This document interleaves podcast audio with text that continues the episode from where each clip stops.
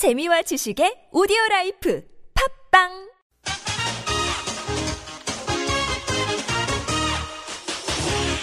열린 인터뷰 시간입니다. 이번 19대 국회 회기 내에 가습기 살균제 특별법 처리가 사실상 무산된 가운데 정치권에서 가습기 살균제 사건과 관련해 정부 책임론 공방이 뜨겁습니다. 국회 환경노동위원회 소속의 더불어민주당 은수미 의원 연결되어 있습니다. 안녕하십니까? 예, 안녕하세요. 은수미입니다. 예.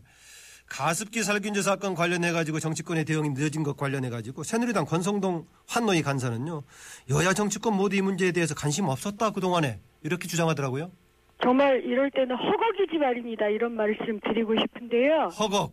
예. 예. 왜냐하면 2013년부터 우리 야당 특히 환노 의원들 중심으로 해서 가습기 살균제 피해자 구제 특별법 발의했고요. 예. 공청회 했고 국정감사 때 그 당시에 그 이번에 문제가 됐던 레켓 에, 뱅키저 사장님까지 직접 불러가지고 국정감사 했고요. 예. 그리고 피해자 그 구제를 위한 예산에까지 편성을 했었는데 예. 당시 그 추경 구제 예산 50억 원에 대해서 법적 근거가 없다면서 증액을 반대했던 것도 여당이고요. 예. 가습기 살균제 피해자 구제 특별법 그 반대하는 것도 여당이었고 청문회 등을 반대한 것도 여당이었습니다. 아. 이럴 때는 사실이 국회 속기록에 다 기록이 돼 있는데 사실과 다른 말을 하면 안 되는 거죠. 아, 기록에도 남아 있겠군요. 네, 어, 뭐, 그, 바로 확인하면 될 것이니까요. 네, 네. 예. 그, 현재 19대에 계류되어 있는 이제 가습 살균제 사건 관련 법안들 뭐, 여러 가지가 있죠. 네. 다시 뭐, 최근에 상임위에서 논의했습니까? 그렇죠. 그러니까 어, 장하나 의원, 이현주 의원, 홍영표 의원 그리고 정의당 심상정 의원 등이 발의한 법안이 최소한 4개가 있습니다. 네 개. 좀 소개해 주시겠습니까? 간단하게. 예. 장하나 의원이 가습기 살균제 피해 구제법이고요. 예. 이현주 의원은 그 범위를 좀 넓혀서 생활용품 피해 구제법이고 홍영표 의원 발의법은 장하나 의원하고 비슷하고요. 그다음에 심상정 의원 발의법은 화학물질 및 화학물질이 함유된 제품 등에 대한 피해 구제에 관한 법률안 이래서 그 내용은 거의 비슷합니다. 요양급여, 생활수당 등을 지급하라는 것하고요.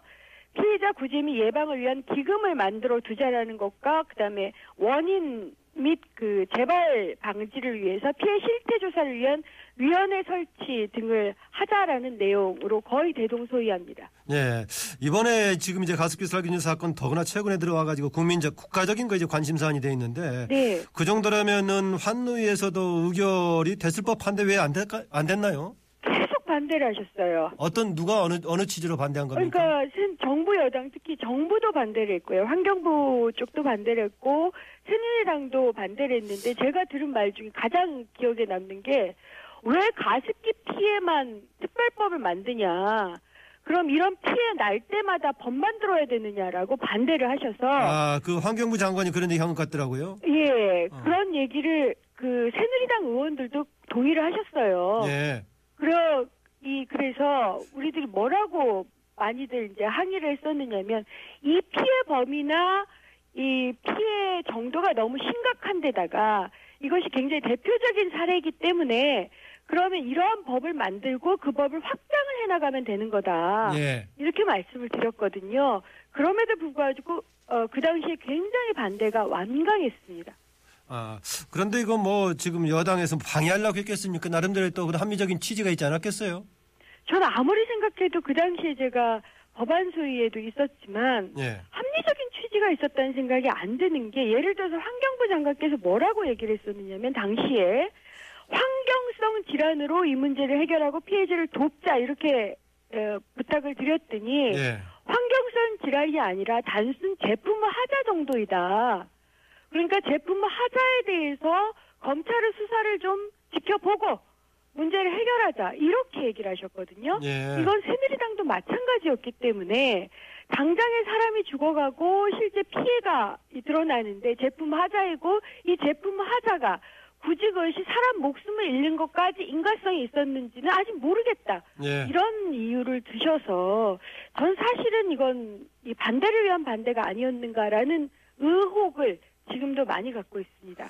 예, 윤석기 환경부 장관 뭐 사과는 하지 않았다는데 본인 책임이 있다는데 무슨 책임이 있다고 시인한 겁니까? 아니 무슨 그러니까 책임이 있다고 하면 무슨 책임이 있었는지를 구체적으로 이 말씀을 하셔야 되거든요. 예. 그런데 2013년 저희가 뭐 국정감사 때라든가 혹은 2014년에 다시 법안 소위에서 가습기법 통과시키자라고 주장을 할 때도 예. 사실은 이, 이렇게 가습기 문제가 또 인과성이 없다라든가 과학적으로 규명이 안 된다든가 이런 발언들을 하셨어요. 그럼 예. 그런 발언들을 다시 이 거명을 하시면서 말씀하시면서 그것에 대해서 이렇게 저렇게 판단했던 것은 잘못이다라고 말씀하셔야 되는데 그런 말씀 없이 그냥 책임이다라고 하면 사실은 책임지지 않겠다라는 얘기를 하는 거죠. 예. 아까 얘기 나왔던 건성동 새누리당 그 환노위 간사는 지금 이제 정부 책임에 대해서 이거 따지자면 과거에 살균제 시판 자체가 김대중 정부 때 시작이 됐는데 무슨 정부 책임론 이런 얘기 하느냐라고 반박하던데요. 이건 어떻게 보십니까? 아니 만약 저희가 굳이 박근혜 정부나 이명박 정부만 거론하자는 것도 아니었어요. 예. 그러면 문제가 한 10년 전서부터 따져야 되면 따져봐야죠. 음. 그 프로세스가 어떻게 됐었는지. 다만 2012년 그 이명박 정부 때 이미 이건 이, 이 우리 책임이 아니다라는 것과 같은 당정 협의를 한 바가 있고요. 그것을 이, 이 박근혜 정부 때도 똑같이 반복을 하셨거든요. 예. 그래서 어쨌든 그런 지점들, 그 구체적으로 실제 문제가 커졌던 때가 이명박 정부, 박근혜 정부 때인데, 그래서 그것을 육안으로도, 그리고 피해자도 사망자도 구체적으로 드러나는 게 바로 그 시기였기 때문에 확인이 굉장히 쉽잖아요. 네. 그전 정부에 비해서는. 그럼 그때라도 빨리 조속하게 조치를 취했어야 되는데 이걸 회피를 했거든요. 예. 그런 문제에 대해서는 그렇, 그랬었다라고 일단 시인을 하셔야죠. 예. 그 오늘 오후에 이제 3당 원내대표들이 박근혜 대통령을 면담 갔는데 오늘 박근혜 대통령께 이 문제 관련해 가지고 책임 문자 문책이라든가 아니면 대처 방안에 대해서 어떤 식으로 요구를 해야 된다고 보십니까? 저는 일단 저희 그 국회에 네. 국회 요구사항을 좀 들어달라라는 말씀을 꼭 드리고 싶어요. 우리들이 국회에서 이미 국정조사하고 청문회를 재청문회하고 국정조사를 요구를 한 바가 있거든요. 예. 그래서 이것을 하고 그리고 그러한 결과에 따라서 다시 한번 조사위원회를 국회 주도로 좀 결성을 하고 그리고 피해 구제 그 액 문제에 관해서도 증액을 하고 더 나아가서 재발 방지나 이런 이 원인 규명을 더하기 위해서 법을 통과시키는 이 세 가지에 대해서 정부가 그리고 특히 청와대가 그렇게 하겠습니다라고만 하시면 돼요. 예.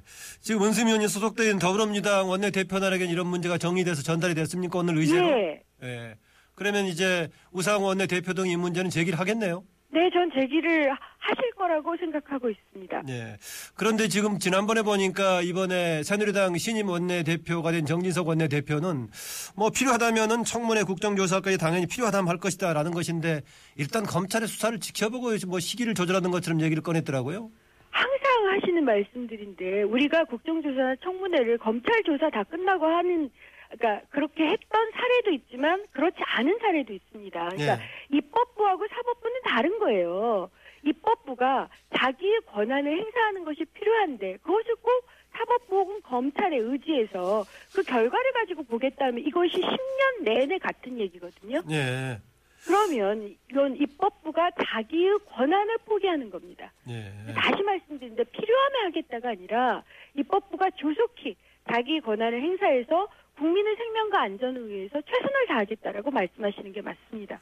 저 아쉽기는 은수미 의원으로서는 아쉽기는 하지만은 현실적으로 지금 19대에서는 이 문제 특별법 제정이라든가 또 다른 무슨 뭐 국회에서 추가적인 뭐 청문 절차라든가 이런 것은 이루어지기 어렵죠. 지금 어렵습니다. 뭐 네. 어, 19대 국회가 5월 20일 본회의로 결국은 끝이 나는 거기 때문에 예. 아, 5월 19일 본회의로 끝이 나는 거 어렵고요. 다만 5월 30일부터 시작되는 20대 국회에서 최우선 과제로 이 문제가 해결, 그러니까 처리가 된다면 예. 6월, 7월 이게 상반기 내에 가능하지 않겠느냐라고 추정하고 있습니다. 예.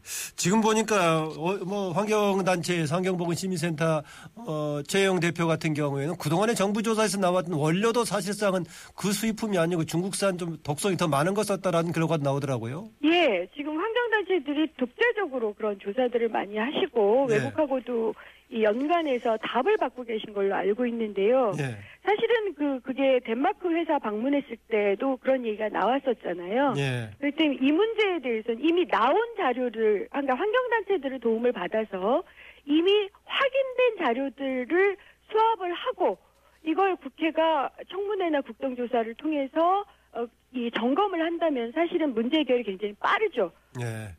이게 지금 이제 옥시라는 이제 옥시 레킷벤키저라는 그 다국적 회사와 관련이 되어 있기 때문에 네. 좀 이 문제가 좀 풀기 어려운 점도 있지 않겠습니까? 정부가 역할을 해줘야 되는데 어떤 역할이 필요하다고 보십니까? 어, 저는 정부 역할은 자국민의 생명과 안전을 보호하는 겁니다. 예. 지금 피해자의 68%가 유럽 기업, 그러니까 레킷벤키저하고 테스코, 덴마크 케톡스 이 세 개 회사가 공급한 가습기 살균제로 인해서 전체 사망자 68%가 돌아가셨어요. 예. 그렇다면 이 문제를 적시를 하고 우리 박근혜 대통령께서 굉장히 그 순방외교도 많이 하시지 않습니까? 예. 적극적으로 요구를 하셔야죠. 음. 이런 걸 안 하기 때문에 유럽 기업이나 외국 기업들이 우리나라를 우습게 여기는 겁니다. 예. 만약 미국이나 역으로 유럽, 독일 뭐 이런 데서 자국민들이 이런 문제가 발생했으면 이들이 어떻게 했겠습니까? 예. 난리가 났을 거예요. 그렇습니다. 항의하고 그렇습니다. 항의 성명 내고 문제 제기하고 특파 그 파, 파견해서 조치를 취해달라고 요구하고 자국민의 생명과 안전을 옹호했을 겁니다. 우리 정부는 한 번도 그래 본 적이 없어요. 예. 그렇게 하면 됩니다. 저도 뭐 안타깝습니다. 어, 화제 돌려서요. 그 파견 노동자들이 메탄올 급속 중독 시력 이렇게 예, 고통받고 있다는 소식 저희 프로그램에서 좀 길게 다뤘었는데요. 예. 이것도 이중 배경 중에 하나가 그걸 쓴 게 메탄올 쓰지 않고 싹 값싼 메탄올 쓴 것도 있지만은 다단계 하청 구조가 여기 구조적인 배경이다 이런 지적을 할 수 있는 거 아니겠습니까? 그렇죠. 왜냐하면 예. 다단계 하청 구조를 쓰는 이유가 비용 절감이라는 이유거든요. 예. 그래서 하청회사하고 계약을 할 때 굉장히 싼 값에 계약을 해버립니다. 그러면 당연히 싼 제품을 쓰게 되죠. 독성이 심한 제품을 쓰게 됩니다. 예. 그러면서 하청 노동자부터 먼저 이 사망하는 사건들이 굉장히 많이 일어나고 있어서 예. 저희 19대 국회에서 어떤 법을 발의했었느냐면 국민의 생명과 안전과 관련된 그런 업무 혹은 산업에 대해서는 하도급을 금지하자라는 법을 발의한 바 있어요. 예. 이조차도 지금 반대를 하고 있어서 어쨌든 국민의 생명과 안전과 관련해서 다단계 하도급 구조를 유지한, 유지하는 것은 없어져야 됩니다. 예, 그동안에 이제 환경 노동 문제에 관해서 적극적인 역할을 해왔던 은수명 고맙고요. 어, 19대 국회 마치면서 오늘 방송에서 한 말씀 주시기 부탁드립니다. 19대 국회에서 노력은 많이 했지만 국민의 생명과 안전을 지키지 못한 책임이 있습니다. 그래서 20대 당선자들께 정말 진심으로 부탁을 드리는데 저희 부족했으나 속기록이나 회의록에 충분히 검토가 돼 있고요. 모든 자료들이 지금 국회에 남아 있습니다. 그것에 기초해서 신속하게 20대 국회는 문제를 해결하는 국민의 생명과 안전을 최우선으로 하는 국회로 거듭나 주시기를 정말 진심으로 부탁드립니다. 예, 은수미 의원님 고맙습니다. 예, 감사합니다. 지금까지 더불어민주당 은수미 의원이었습니다. 하루를 여는 아침 세상을 바라보는 합리적인 시각 열린 아침 김만음입니다.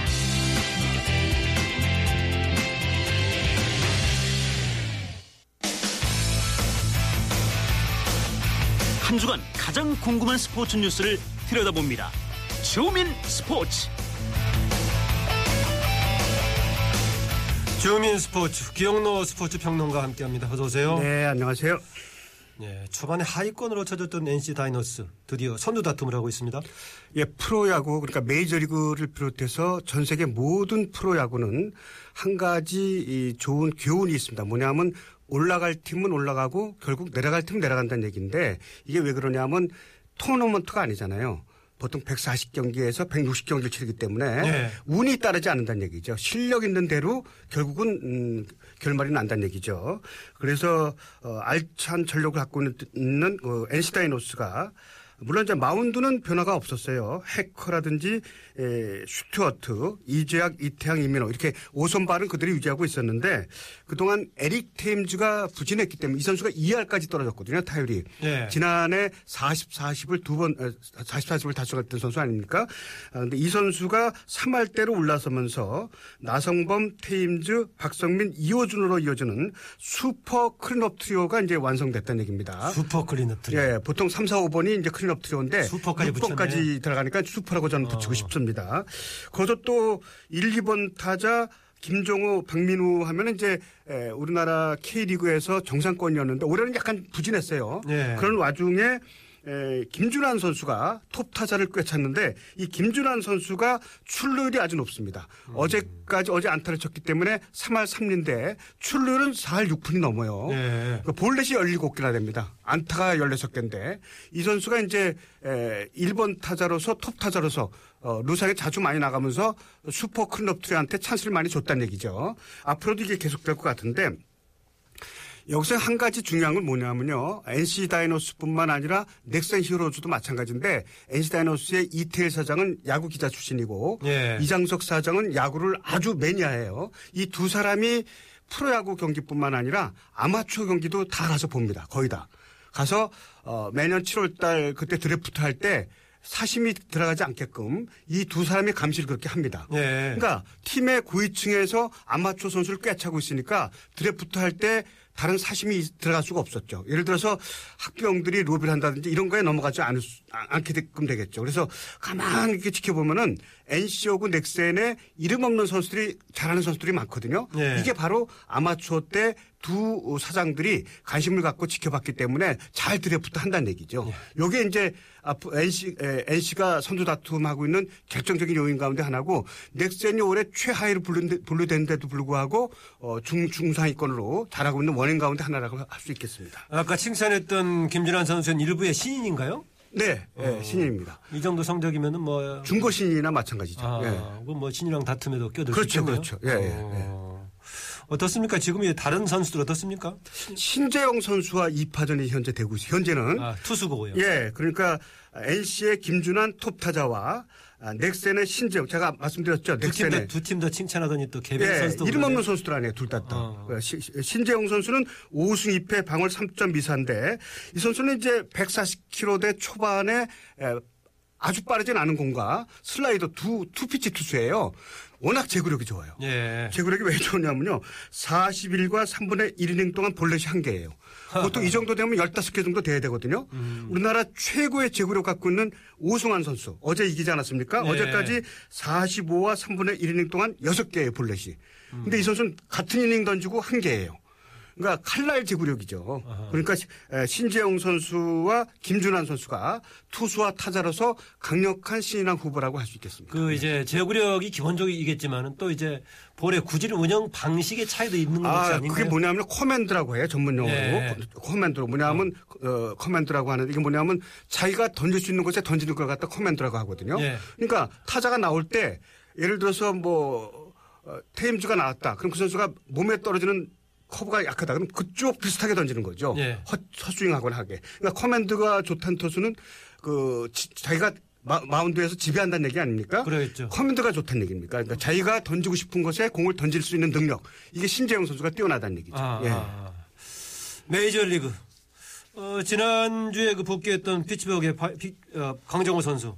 어, 홈런 세 번째 치면서 지금 활약이 지금 점차 점점 부상이 되고 있습니다. 이 팀 분위기를 살려놓고 있어요. 네. 뭐 저는 사실 93년에 이종범 선수가 데뷔할 때 완전히 이팀 분위기를 바꿔놨거든요. 그 우승까지 하게 만들었는데 그때 이후로 한 선수가 이렇게 팀 분위기 바꿔놓는 건 거의 못 봤거든요.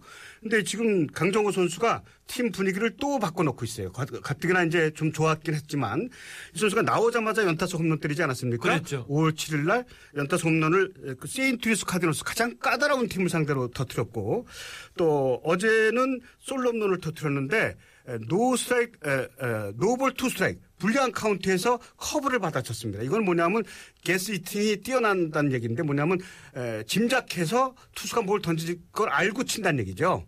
원래 이제 직구를 기다리다가 커브를 칠 수는 있어요. 근데 커브를 홈런으로 만들기 좀 어렵거든요. 제가 커브를- 봤는데 자세가 참 어정쩡한 자세로 예, 치는 것 커브를 같은데요. 기다리다가 홈런 칠 수는 있는데 직구를 기다리다가 커브가 날아올 때 안탄 칠 수 있지만 홈런 때리기 어렵거든요. 뭐 자세가 흩어지는 예. 치던 것 같던데. 그러니까 이제 이 선수는 guess hitting이 뛰어나다는 얘기죠. 그러니까 아. 상대가 커브 던질 거 알고 쳤다는 얘기죠. 그러니까 아, 강정호 선수는 현재 15타수 5안타인데 5안타 가운데 4개가 장타입니다. 홈런 3개, 2루타 1개.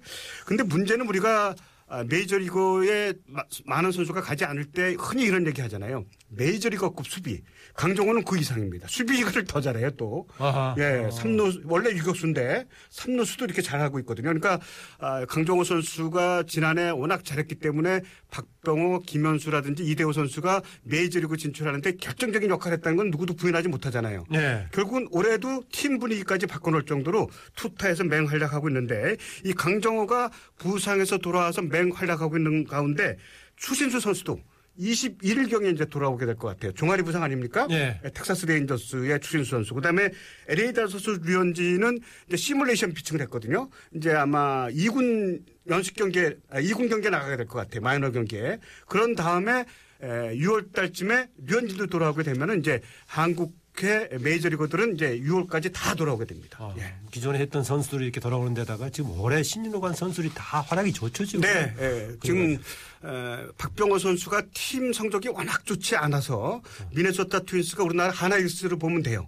8승 24패 이렇게 하니까 워낙 좋지 않아서 그렇지 박병호 선수도 뭐 타율은 좀 떨어졌습니다만 워낙 장타력을 갖고 있고 예. 이대호 선수는 에, 이 platoon 시스템에 희생을 당하면서도 나갈 때마다 잘하고 있잖아요. 홈런 다섯 개 쳤죠. 예. 김현수도 마찬가지고 해서 한국 선수들이 한국에서 어느 정도 프로야구에 적응이 됐기 때문에 또 한국 프로야구 수준이 뭐 과거처럼 에, 더블 A 수준을 넘어서 트리플 A까지 갔기 때문에 여기서 단련된 선수들이 메이저리그에서 충분히 적응이 된다. 이걸 증명하고 있습니다.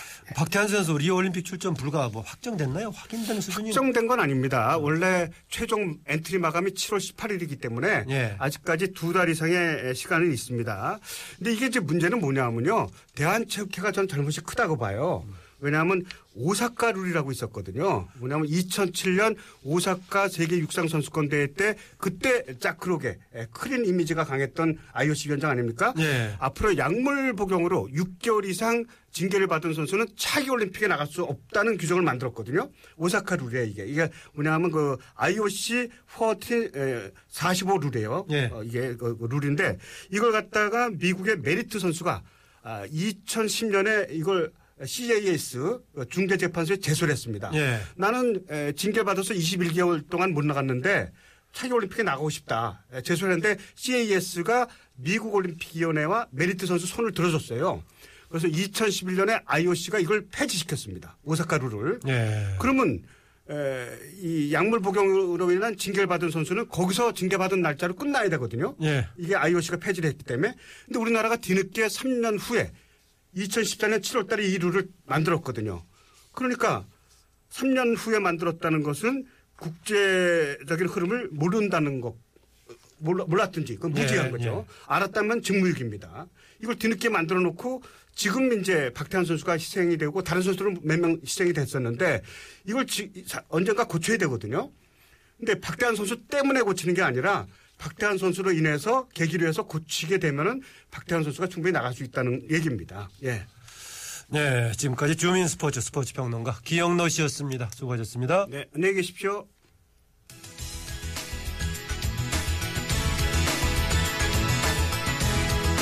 전두환 전 대통령이 5.18 민주화 운동에 관한 유감의 뜻을 측근을 통해 전했습니다.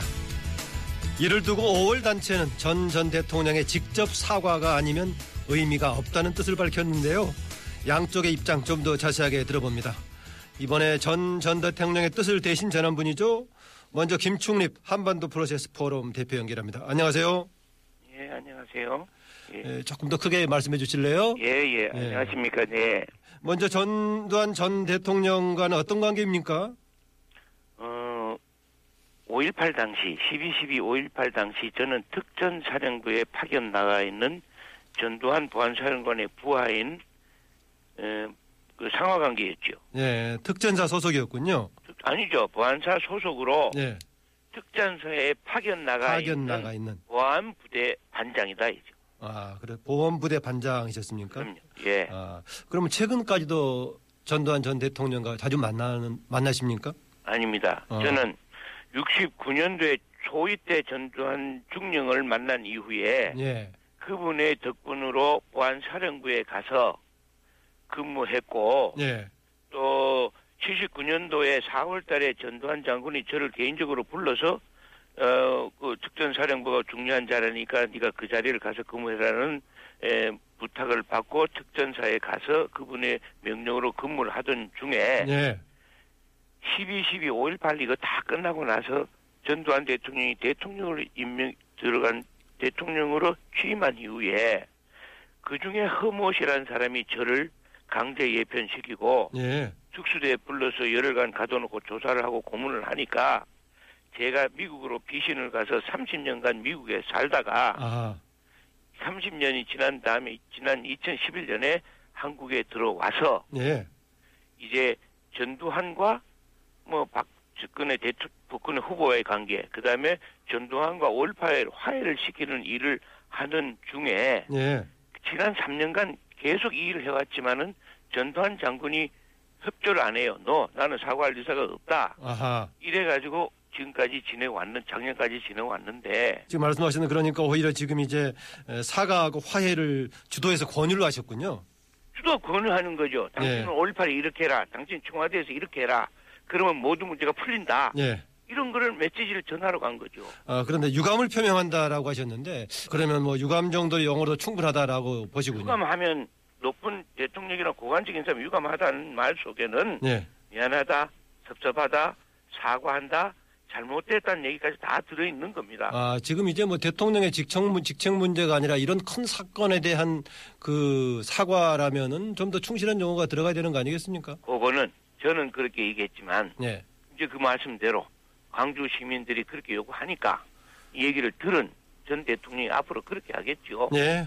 예, 그거는 이렇게 제가 이렇게 문을 여니까 예, 예. 광주 사람이 반응이 나오니까 그걸 보고 전두환 대통령이 적절하게 처리해라 하는 의도가 제가 하는 겁니다. 예. 그 아니, 어쨌든 간에 이제 그런 과정 속에서 전두환 전 대통령이 직접 이런 걸 밝힌 게 아니고 김충립 대표께서 하게 된 이렇게 상황이 좀 어, 적절하다고 보시나요? 어떻습니까? 그건 이렇습니다. 전두환 대통령이 광주 문제와 이, 그, 그, 풀지 않으면 동수화합이 절대 안 되고 그럼 전두환 대통령은 진짜 본인의 뜻은 있는 겁니까? 아니면은 김 대표님 권유에 따라서 그냥 아닙니다. 수긍한 겁니까? 뜻이 있습니다. 뜻이 있습니까? 뜻이 예. 자기는 에, 백- 백담서 했을 때 참 이, 그 이순자 여사하고 같이 백일 기도도 하고 예. 광주 사람들 위해서 많이 기도도 하고 사과를 하- 사과하는 마음이다. 그런 본인이 기사가 있다는 걸 얘기했고 예. 그 다음에 제가 얘기하기를 그렇다면 당신들은 발포는 안 한 거는 맞다. 아하. 발포에 대해서 내가 사과한다는 뜻이 아니고 총체적으로 다 36년을 세월이 지나고 이제 왈가불가 따질 일이 아니지 않느냐. 예. 그러니까 총체적으로 유감의 뜻을 표하고 광주는 풀어가자. 그랬더니 본인이 그럴 용의가 있다. 예. 발포 지시하지 않았다는 말에 대해서는 어, 그렇다라고 이제 공감하십니까? 공감하죠. 그러면. 누가 지시했을까요? 이따 얘기하지만은 예. 사실은 발표가 안 됐습니다. 그냥 그 얘기는 이따 지금 하지요. 아니 말씀하십시오. 저 발표가 안 한 거는 예.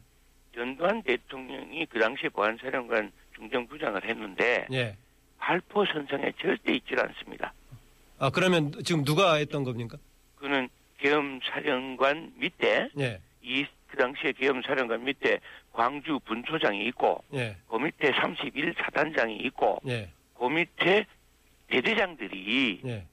특전사에서 배속된 대대장들이 있는데 예. 그 대장장 밑에 중대장이 실탄을 배부하는 순간에 사격 명령이 포함된 겁니다. 아 그러면은 대대장 중대장급에서 발포 명령까지 할 수 있습니까? 그럼요. 위에서 절대 지시해서 쏴라 봐라 안 하는 겁니다. 아. 국민들이 그동안에 재판이 잘못됐고 예. 정치 재판을 해서 정호영을 잡으려고 그러니까 이렇게 나왔고 네. 정호영 잡은 다음에 전 대통령까지 몰고 갔는데 예. 실제로 사격이나 발포 명령은 예하 대대 중대장이 하는 것이지 아하. 위에서 하는 게. 아닙니다. 그러니까 전 대통령 절대 책임이 없습니다. 예. 아울러 예. 특전사령관 정호영 씨는 자기 부대를 예하 31단에 줘버렸기 때문에 이 사람은 총 쏴라 말할 권한이 없습니다. 하여튼 알겠습니다. 예, 그 그러니까 부분은 이거는 절대 아니다 이겁니다. 그 부분은 뭐 좀 의견이 다양할 수 있는데 그 추정으로 결론이 예, 나올 이거는 것 같은데요. 이거는, 예, 하여튼 뭐 이제 물꼬를 트셨다고 하니까 이게 나중에 어떻게 이어질지 지금 이제 5.18 단체들에서는 전두환 대통령의 직접적인 사과가 아니라는 의미가 없다고 그럼요, 당연히 했었는데 직접 해야죠. 아이 네. 물론이죠. 과연 알겠습니다. 내가 어떻게 할 것이냐 이런 고민 중에 있으니까 예. 예, 그, 그 정말 이건 여기까지 어, 오늘은 듣겠습니다. 예. 오늘 예. 말씀 감사합니다. 지금까지 김충립 한반도 프로젝트 포럼 대표였습니다. 네. 그 이어서 5.18 민주화 운동 관련 단체 의견도 들어보겠습니다. 5.18 민주화운동 부상자의 김우식 회장 연결해 보겠습니다. 안녕하십니까? 예, 안녕하세요, 원장님. 예, 네. 오랜만입니다. 예. 예. 어, 앞서 김충립 전 특전사 아, 보안사 보안대장 반장 인터뷰 들으셨죠? 예, 네. 어때요? 들으니까 마음 안 좋으시죠? 글쎄요, 지금 뭐라고 말씀드릴 수가 없네요. 예. 어, 예, 여보세요? 예, 예. 예, 일전에 이제 와서 만났습니다. 아, 그러셨어요? 예, 예, 만났는데, 이제 그분의 이야기, 그렇게 하시는 것은 뭐 저희가 이제 반대하거나 예, 그렇지 않습니다. 또 그런 노력을 하신다는데 고맙게도 생각이 들고요. 예.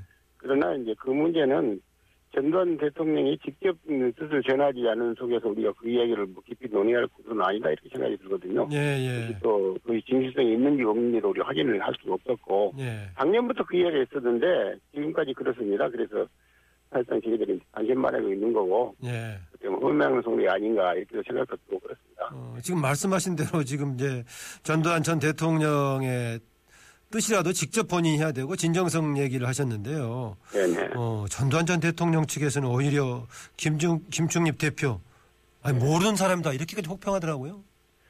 그러니까 그렇게 그래서 말씀입니다. 우리가 그 사람 말에 괜히 휘둘리고 또 필요성도 없는 그래서도 안 된다고 생각이 들고요. 예. 또 전두환 대통령이 에, 사과보다는 사죄를 해야 맞죠. 그렇죠. 예. 예, 직접 이제 또 뜻을 이렇게 전달을 함으로 해서 이 얘기를 하면은 우리가 그 받는 방법에 대해서 우리가 또 공감대가 가도록 우리 광주 시민이 우리 희생자들이 또 국민이 그 공감대가 가지는 음, 그 속에서 그런 일이 이루어질 것이다 이렇게 생각됩니다. 예, 예. 네, 그리고 이런 경우에 유감이라는 표현을 쓰는 게 아니죠. 그렇죠. 예, 그렇죠. 이건 예. 사죄가 돼야 맞습니다. 예.